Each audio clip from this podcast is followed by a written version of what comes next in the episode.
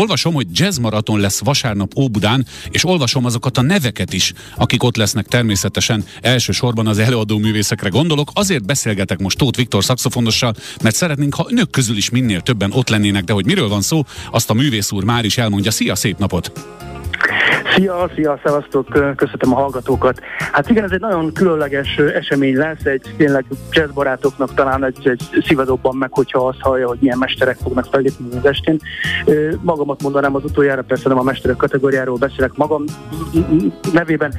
Dres Misi zenekara fog fellépni az este, és Bolbé Mihály mesterem csapata fog játszani a Kubuciban, az egész délután pedig a Tóth Viktor Arula Trio, az én zenekarom Lukács Miklóssal és Orbán Györgyel a színpadon fogjuk kezdeni 6 órakor.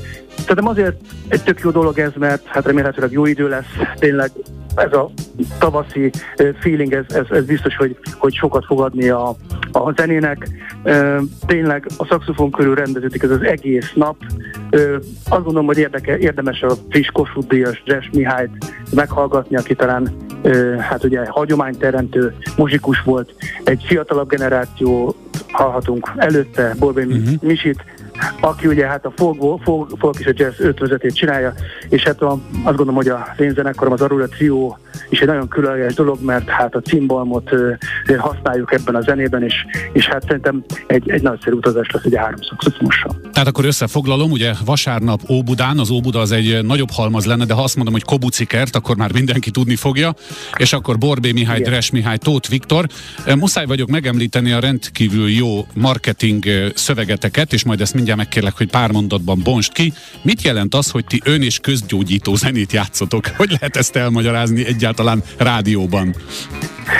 Szerintem úgy lehet elmagyarázni, hogy, hogy a mi zenénk lényege az, hogy nem hangokat játszunk és ritmusokat játszunk, és nem különböző nagyon bonyolult zeneelméleti fejtegetésekbe bocsátkozunk.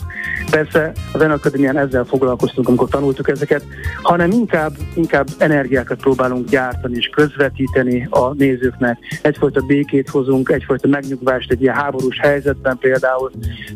Itt ez egy nagyon pozitív üzenetű muzsika lesz, egyfajta meditáció, megpróbáljuk mi is a lelkünket egy kicsit felvidítani, és ezt próbáljuk a közönség lelkében is. Hát szerintem, szerintem jó eséllyel pályázik ez a bizonyos jazz maraton erre, amit te most mondtál, de akkor úgy foglaljuk össze, hogy a maraton az azt jelenti, hogy nem egy koncert lesz, hanem több, és akkor nagyjából hány órától hány óráig tart majd a muzsikálás? 6 órakor fog kezdődni a Tóth Arura Trio koncertjével, utána Borbé Misi és Stress Misi egy-egy órát fog játszani, úgyhogy 6, 7, 8, 9, szerintem 9-10 óráig fog tartani a maraton. Tehát akkor még egyszer, kedves hallgatók, Jazz Maraton vasárnap Óbudán a Kobuci kertben egy igazán impozáns név, névsorral. Borbé Mihály, Dres Mihály és Tóth Viktor. Az lenne szép, ha mondjuk a harmadik neved neked is Mihály lenne, akkor abszolút be tudnál állni a sorba, de így meg viszont a hangszereddel állod meg a helyedet. Kedves hallgatók, Tóth Viktor szakszofonossal beszélgettünk tehát a vasárnapi Kobuci kertes Jazz Maratonról. Sok sikert nektek, köszi, hogy hívhattunk, szia! Köszönjük szépen, sziasztok!